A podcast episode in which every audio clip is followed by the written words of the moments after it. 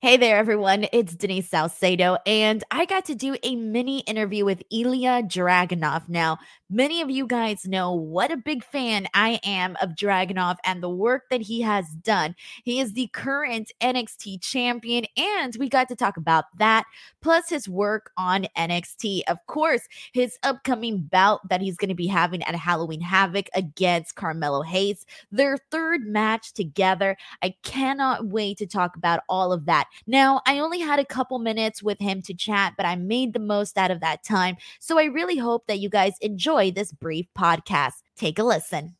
Hey there, everyone. It's Denise Salcedo. Welcome back to the channel. I am very excited, very stoked to introduce to you my guest for today. He is a former WWE NXT UK champion and the current WWE NXT champion, the Mad Dragon, Ilja Dragunov. Ilja, welcome. How are you? I'm very good. Thanks for having me. I appreciate it. So, let's kind of start there with NXT champion. I see the championship belt right behind you. How does it feel to be the one representing NXT as the champion? This feeling is really beyond words, to be honest, because it feels like destiny is fulfilled. Like I already mentioned a couple of times, it feels like the right things came to the right place. And the right thing is this championship being at me. So I'm at the perfect mental state right now. I'm at the perfect shape right now. I'm in the best. Yeah, I'm the best I have ever been. So there's no reason for me to stop. Everything I want to do is create a reign that pushes this brand, NXT, to the next level. Hell yeah, that is so awesome. And I feel like you're definitely doing that, especially in the last three matches that you've had with Carmelo, last two matches with Carmelo Hayes, and the third one that you're going to be having with him at Halloween Havoc. I want to start off there because those two matches that you had with Carmelo were just top-notch stuff, man. What did you think when you went back to rewatch those matches? I think these performances were absolutely special because the people were fully invested into this. We created something that really pushes this championship and shows how important it is. We presented a fight. We presented something that that pushes things to the next level because we both wanted to be champion and we wanted to push things to the next level, and only one of us could survive. And how we see, I was the one who survived. So, if it comes back to another match, well, let's push things beyond another limit another time. I was going to say, man, I can't even imagine another limit for you guys, because I feel like you guys have, every time I think that you guys have done just about everything that there is to do between you guys, you go out there and you knock it out of the park once again. Were you surprised by the kind of chemistry that you had with Carmelo Hayes? I'm really not because I already mentioned in interviews how much of a special talent Carmelo Hayes is. I remember the first time I met him was back when I wrestled Gunther and I won the NXT UK championship. And I knew this guy was at the moment probably right in the finals of the breakout tournament. And you can already feel at this moment, when the first time I met him, that he has a certain aura about him. And only a few people have a certain aura about them, right at the start. Right at the start of the career with WWE or NXT. And the way he progressed, the way he made a name for himself, the way he presented himself through all his performances, he was a person I wanted to wrestle for a long time and create something memorable for a very long time. And there was, in my mind, there was no chance that if we share this squared circle together, that there will not come out something very, very special for the people that they want to watch.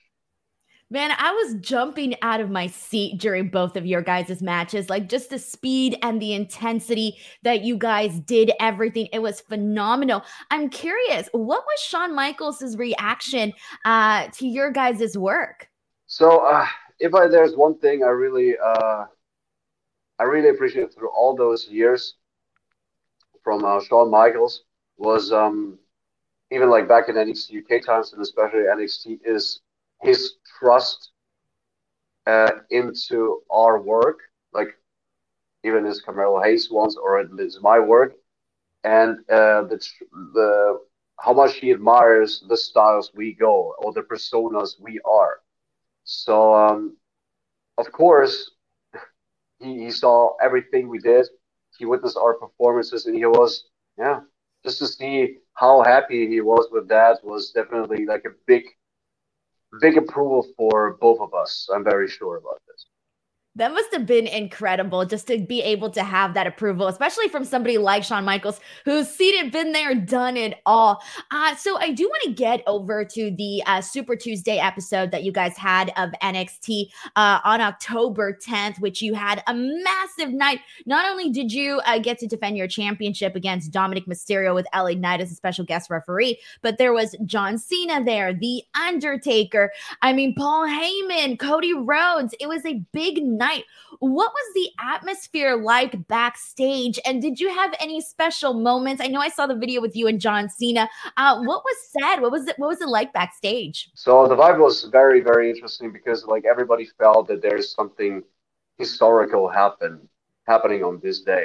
Like everybody felt like this is a different aura. This is like how we evolve as a brand, not only because of those icons coming to this show, not because just because like the people on this brand put so much hard work into really like creating the best versions of themselves every single time on TV, like getting the attention of the people, and those icons of the business like coming to this iconic show, pushing like everything to the next level. I think everybody just got more hungrier through this. Because we see what is possible. We see what we can together, what we can achieve together, where we can reach our fullest potential. And just this whole day, like just being around people, like these people with this amount of pure knowledge, I think this was an historical, inspirational day at work for the entire brand. Yeah, you know, you were talking about how like we've seen this evolution of NXT, and it definitely feels like it's growing. It's gotten more popular, especially this new version of NXT that we're seeing right now. For you to be part of the brand and to see that growth, what does it mean to you as a performer to get to see how much NXT is growing and, of course, being the champion of that brand? It makes me proud. It makes me proud, especially because growing and making the best version out of myself is something I expect from me every single time.